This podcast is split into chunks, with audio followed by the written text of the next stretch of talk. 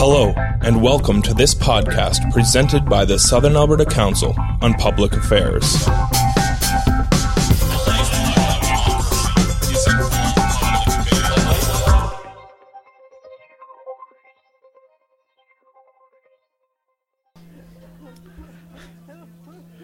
I will remind everybody you can listen to this again. You can fast forward through the moderator's rambling at www.sacpod.ca. Uh, there's an archive of past sessions. It's, it's quite fascinating and a great source of information. Um, you can also uh, make suggestions to the to SACPA uh, via email on the website. There's a suggestion box on the website, and I believe there's a suggestion box outside. So you can scribble down, you know, the if you want to know how to make one of these tie dye shirts, we could do that. We heard Professor Professor Diana Dow Edwards talk about exposing the developing brain to marijuana. What are the risks? Um, I'm sure everybody talked about nothing but that at their table, and that they have insightful, intelligent questions. So I'm going to plug the next two SACPA sessions while I'm up here. Next Wednesday, we've got a really, really good one. Uh, this is one that, that, even though there's no food at it, it's well worth attending.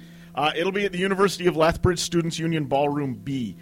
It, it's a presentation on Beyond the Truths and Reconciliation Commission testimony. Where do we go from here? The speaker is Chief Wilton Littlechild. Uh, I get. Can I say Professor Chief Wilton Littlechild because he's a PhD, a Cree chief, a residential school survivor, and a lawyer.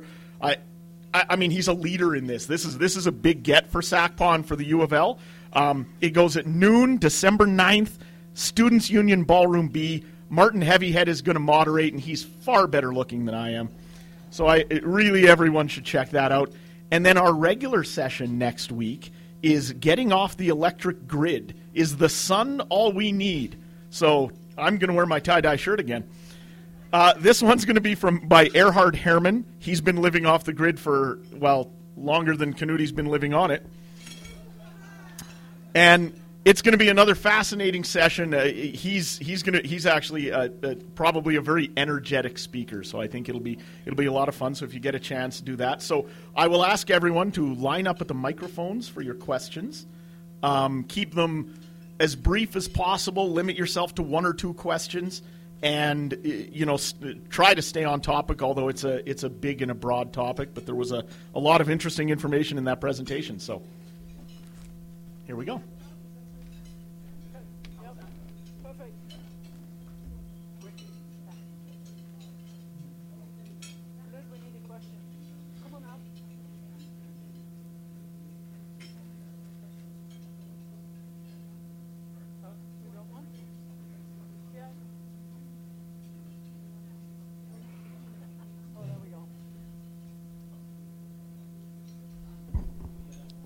Sure. My name is Mark Edel.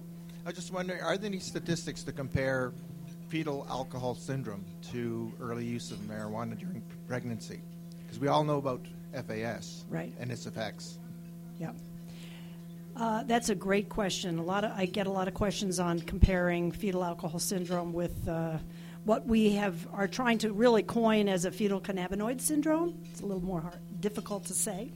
Um, but in terms of incidents, no, there haven't really been uh, incidences com- direct in, in, specific populations. Just in general, uh, the fetal alcohol syndrome is much more devastating. The full blown syndrome is, would be, I would think, much more devastating. But uh, certainly, uh, fetal cannabinoid effects are much more widespread because of the use. Hi, my name is Mike McCaig. Hi, Mike. My question um, comes kind of off the internet, so I know it might not be too accurate. But we see, uh, with reference to medical marijuana, we see the stories like one that we saw recently where uh, a young baby or child uh, was having a gazillion um, seizures, seizures yeah. a day. Mm-hmm. And apparently, when mom gave it uh, THC product, they went away. Can you comment on that area? Yes. Certainly, um, uh, THC dampens electrical activity in the brain. I showed you how it dampens the release of the neurotransmitters. And so, in individuals that have these uh, intractable seizures, it can be beneficial. Okay? So, I, I'm certainly not denying that that can be beneficial. However, uh, the problem is that it is, does, that does not mean that it's good for everyone. Okay? And certainly, you would re- recognize that having your brain function dampened chronically is not a good situation. Now, for this particular child, obviously, this child has a very um, problematic trajectory. All right, with this degree of seizures, quality of life must be very poor, and so forth. So that the side effects from marijuana uh, may not be overwhelming in this particular child.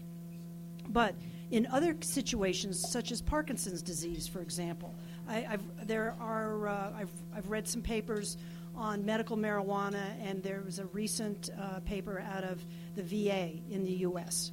Uh, where they ca- they went through all of the medical uses, and they they looked at uh, controlled clinical trials on for all of these uses. And they looked at things like Parkinson's disease, for example, which this audience may be interested in. And they found that while it did help the Parkinsonian, some of the Parkinsonian symptoms, it made the dementia of Parkinson's disease much, much worse. And so this, is, this is all in the literature, and I have the reference here if you're interested. Um, and the only uh, controlled clinical trial that supported the use of marijuana in, in clinical populations there was the incidence of AIDS, the wasting syndrome from AIDS, and then in uh, chemotherapy as in order to improve eating with chemo in patients that had undergone chemotherapy. Those are the only two situations where controlled clinical trials did prove efficacy. All the others were not so. Yeah. Hi, my name is Wendy, and I just wonder if you would clarify for me, please um, if this crosses uh, through on the sperm uh, or just the, the egg, you know, the, the effects. Yes. Well, certainly the transgenerational studies where they were, uh, where uh, Yasmin Hurd has done some of these and several other investigators. Uh, have administered marijuana, THC, to adolescent rats, male rats, and uh, then looked at the offspring they grew up, they mated, and had babies. There, and they, they were able to characterize the epigenetic changes in the offspring. Okay, so clearly, in terms of the male, that is uh, mediated by changes in, in the DNA of the sperm and those are transgenerational. At least we know at least one generation. We don't know if it goes on for a second generation. Uh, and uh, to my knowledge, there have well, we know that the mother uh, treating the mother during pregnancy is obviously bad. That's all those fetal studies that I was talking about. But honestly, I don't think I have seen any rodent studies where the mom is treated prior to conception and then look at uh, the offspring. However, since the eggs are clearly in, uh, you know, in the mother's body prior to conception, and uh, I, I, would definitely assume that I wouldn't be surprised, shall we say, that there would be effects in the in the, in the mother as well. Hi there, my name is Vivian. Um, you were just talking now, right now, about treatment for the mother, so I'm going to piggyback on that. So definitely, prevention is the key of usage, and I know what I'm going to be talking to my kids tonight at dinner time. okay. Uh, so for the people who have biological effects who either were a fetus that was exposed to it or they used it in adolescence. Um, so you said that they are more prone to addiction yes. um, to marijuana. So they are trying to um, satisfy these reward circuits. Right. What can be done to counter this addiction? Um, and uh, with regards to the legalization, what do you want to be want to see in that policy? Right. Th- thank you for asking that question. That's a great question. Because um, I've been studying uh, substance abuse my entire career, and uh, and I recognize that I mean that addiction is a huge problem, And the studies that, uh, the adolescent studies, for example, and the prenatal rodent studies, uh, grew the animals up, and then they self administered a variety of drugs, not just marijuana in the animal studies. They self administered more heroin, they self administered more cocaine, they self administered more alcohol. And if we then talk in human terms, what, what is the nature of that reward circuit, right? The reward circuit is the same for gambling, cigarettes, uh, sex, all of these aspects of, of human function interact with the reward circuit. Okay, they release dopamine in the reward circuit. So, exposure to marijuana, either pre- prenatally or during adolescence, changes the whole dynamics of that dopamine r- reward circuit. Okay? So that people, animals want to take more. All right? So, this is a big problem. And as far as we know, that those are permanent changes. And uh, there have been no studies with marijuana in terms of correction or, or treatment or whatever. And actually, that's the study that I'm going to be doing with Robbin Gibb, who happens to be the world's expert on therapy, if you will, for a variety of, uh, of ins- early developmental insults.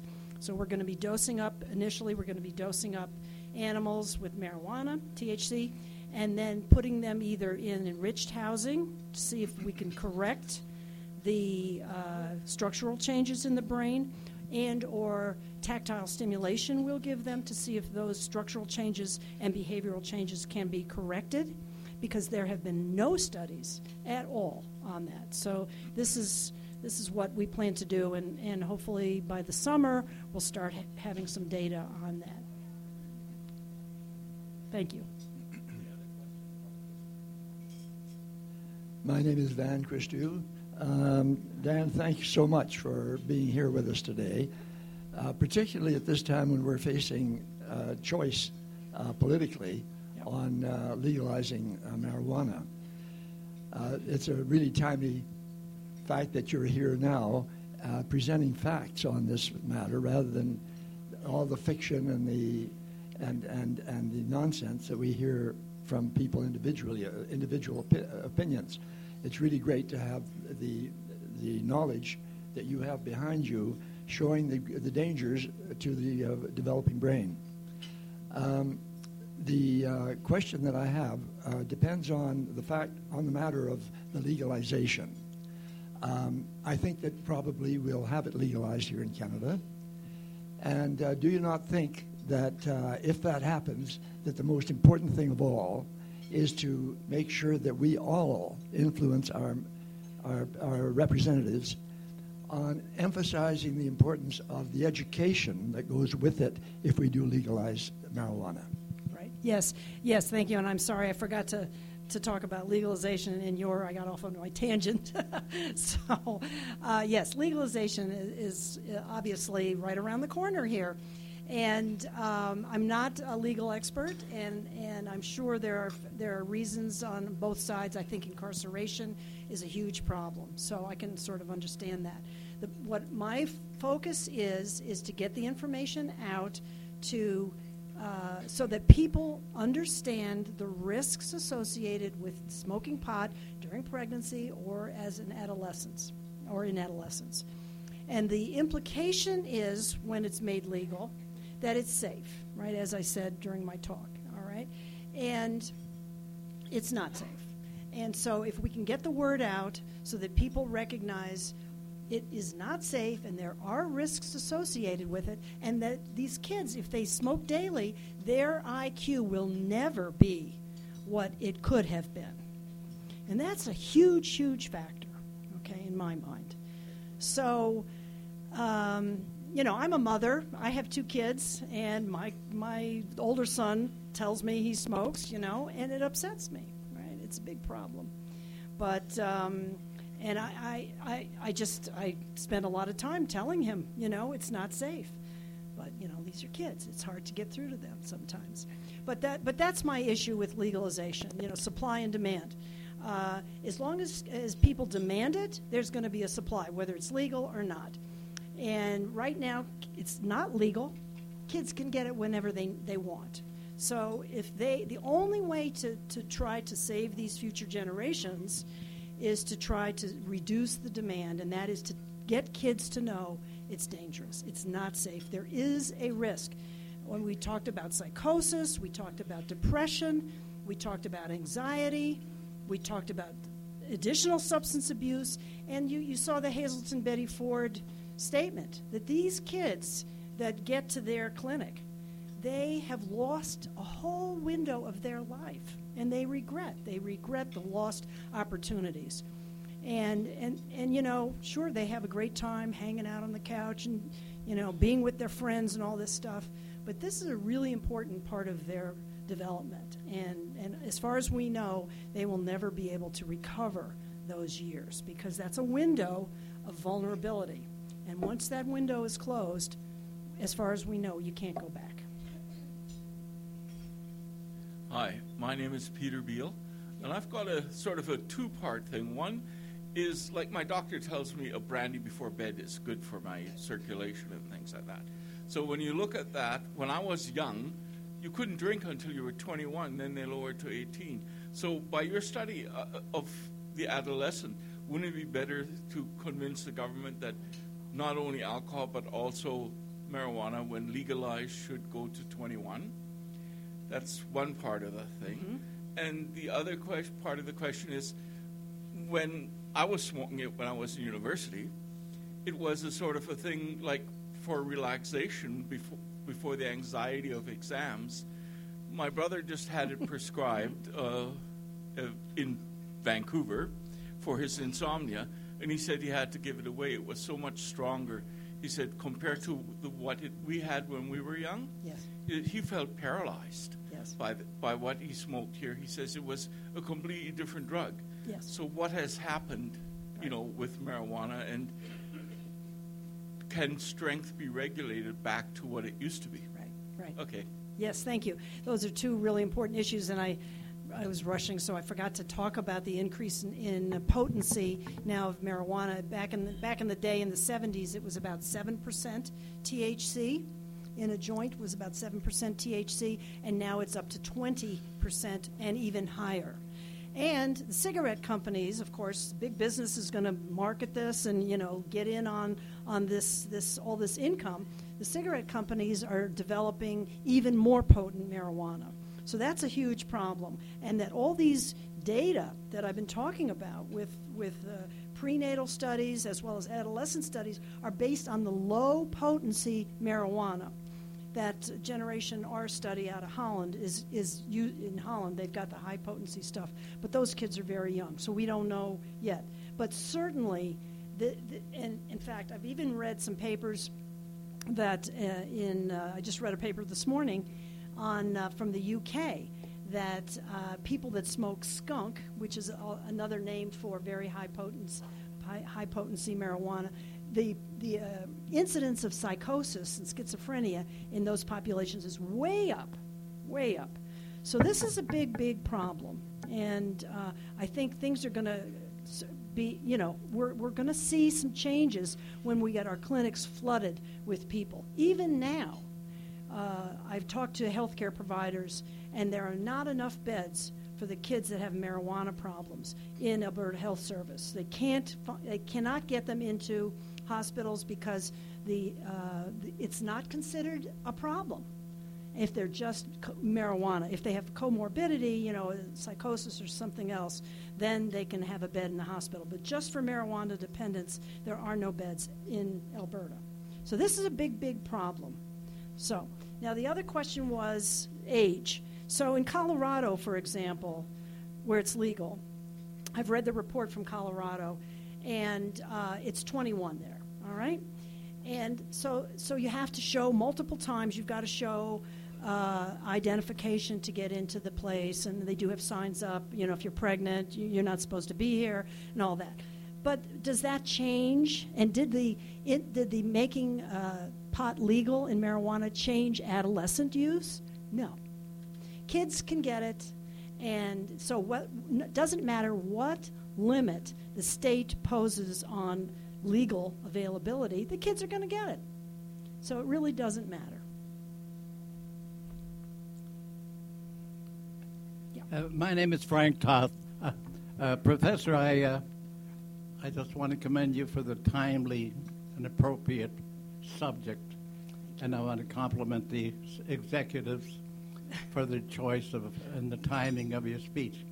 However, I want to turn a little bit to more safety in the public realm.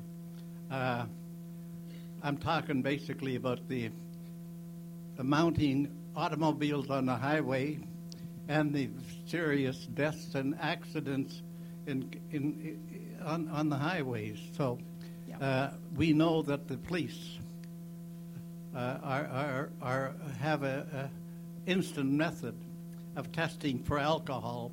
Have they have? Are you aware of any test on narcotics that can be tested on the highway to say you are drunk on on, on the skunk juice? Secondly, I have a little problem. I'm sitting with a bunch of liberals whose boss is a prime minister. Prime, prime minister. they don't know what to say. but anyway, we're, we're, kind of saved a little because automatic car driving now is coming into vogue. Yes. yes, yes, yes, yes. For these narcotics yes. are going to have a right. easy out. Is yes. there a test for narcotics? Yes. Okay. Like like breathalyzer. Yes. Uh, no. The answer is no. There is no test, roadside test, and that's one of the big problems. Uh, in Colorado, for example, in the report, there is no roadside test. So what they have done is you have to rely on a blood test. Even buccal smears and so forth, you know, is is not appropriate for marijuana. So they have to go to blood tests. And in the Colorado report, they talk about serious the the blood levels of marijuana in the individuals involved in the accidents are directly related to the severity of the accident. Okay, so they, but these are individuals that get to have blood tests. All right, there is no con- convenient roadside assessment that the uh, officers do. So it's a big problem. The other thing I really need to mention in terms of driving is that 20 years ago, there were studies that showed uh, your assessment of time is way altered when you are smoking pot or when you're under the influence of marijuana. And these are studies, computer studies. You know, you have to hold a lever down for 10 seconds or whatever and let it up. And they do every, do the. These are adults. They they test you on normal conditions, and then they give you some dose of marijuana and and then retest you. And your time perception is way off. Now, isn't that important when you're driving? Right. Exactly. So, so that's a problem. But I'm glad you mentioned automatic cars. So maybe I will think twice about them as, as to their utility. Yes. okay. Thank you. Newt. Knut Peterson is my name. Yep. Thanks for coming, Diane. Uh, as soon as I heard your talk at the university, I knew your talk was uh, made for SACPA. Mm-hmm. Uh, my question relates to eating the stuff. I've uh, only eaten it once myself on purpose, and once when I didn't know, which was a place in the middle of Malawi in Africa, and I got absolutely wasted. Took me two days to get over it. Yeah. Anyway, my question relates to: Is there any difference uh, between eating it and smoking it? Oh yes, absolutely. A lot of difference we can, I could give a whole lecture on pharmacokinetics. It's one of my favorite topics. so I won't, though. uh, so the difference is, of course, when you smoke, you get very rapid brain levels. All right, and that's when you, you get the high, and you you know, and people smoke for a certain effect, so that happens very rapidly. When you eat it, it's a very, very long absorption process. And in fact, from brownies or cookies or whatever, according to Colorado, the it takes four hours to get in, the maximum blood level for whatever dose you're taking. So the problem is somebody will have you know a brownie or two, and then they'll they will not feel it. You know, ah, that's an hour. I, sh- I should have felt it an hour already. They'll have more, and they'll have more, and all of a sudden they've had too much. So this is a big problem. Other issues with the, as it turns out, Colorado has sold four times as many cookies, candies, and so forth laced with THC than they have joints. So the eating is a big, big problem, and also there's a, there was a huge spike in children in the emergency rooms eating the candy, animals eating the candy because of course, and well, children it looks just like normal candy. So they can't differentiate between the marijuana laced candy and real. So that is a big problem. So this is getting the whole research community to look in a different place because there are no studies looking at juveniles, like pre adolescents, really, really young animals, in terms of what effect does marijuana have on them. Thank you for your question.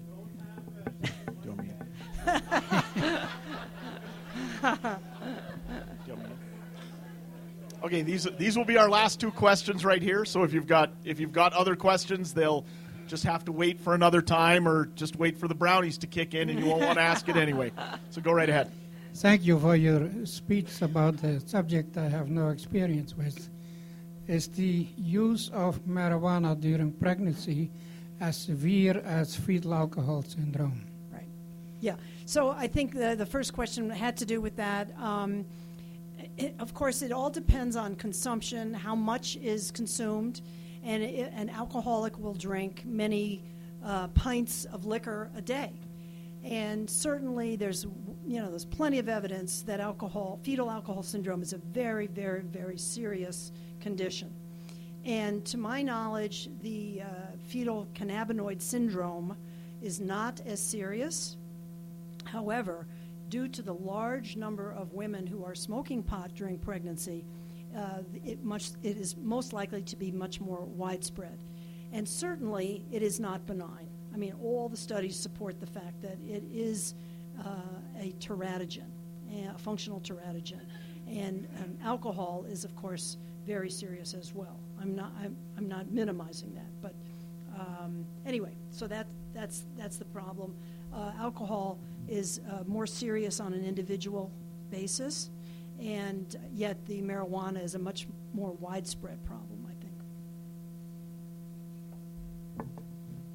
I'm Bev Mendel-Atherstone. Thank you very much, uh, Professor Dow Edwards. I really appreciate you being here and talking to us. Um, very timely. And it, it's interesting that we had um, hashed um, brown potatoes and brownies. very, a very interesting choice for a talk on hash brownies. anyway, um, I have two questions. One is um, you talked a little bit about the mice that you brought into your lab and you stimulated and played with them, and that seemed to act as uh, an ameliorating effect for the THC.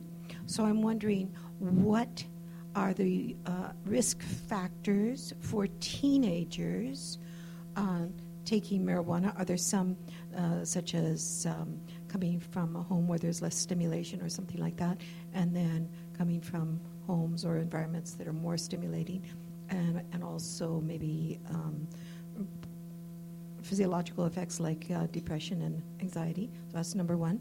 And the other one was sort of dovetails onto the previous question in regard to glial cell migration in the um, um, with alcohol with um, alcohol versus with marijuana. Maybe you could talk about a little bit about each. Okay, thanks. All right, I'll talk about the uh, the uh, the first uh, one because actually I didn't really spend too much time on that, and that's stress. So our studies uh, looked at early stress and and the response to marijuana to THC in rodents, and these were actually rats.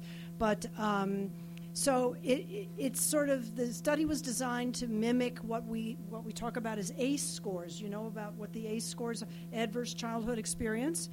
So children, you know, have various traumas that occur, and um, so the question is, do these traumas change the the brain's response to marijuana? And our studies support the fact that they do. Okay. Uh, the shipped animals, that shipping is a stressor for a rat. The little baby rat is with his mother, but they go on a truck and there's a lot of noise and they're bouncing around and all these smells and all these all this stuff. That's a huge stressor at a very vulnerable time in the rat's development. And other people use other kinds of stressors. So then we gave a specific dose of marijuana and we showed that the animals that were stressed showed an anxiolytic. In other words, they were less anxious and they were less depressed. I only showed you depression. Okay? So they so marijuana had quote good effects in those stressed animals. And in the animals that were raised in our lab, that were handled and treated very nicely, you know, good serve and return, good attention, uh, good bonding, all right, they did not even respond to that dose of marijuana. All right, so that shows you that the early stress history will change the brain's response to marijuana. So, this may explain the tendency of some kids who have an early stress history, have high ACE scores, to, to take marijuana because it means something different to them. All right? They may not get depressed, they may have an antidepressant effect. And obviously, clinical studies are very complex, and they are just now beginning to start to look at these ACE scores, the early uh, adverse childhood experience, and to try to tease out does this in, increase the psychosis risk? Okay? And does this increase the risk of depression or does it make it better? So, in terms of marijuana response. So, yes, definitely the early childhood experience has a huge effect on the biological response to marijuana. Yeah, I'm ready. I'm ready, Annalise. What do you want me to do? You're done. Thank you very much, everybody. A big round of applause for Dr. Diana Dow Edwards.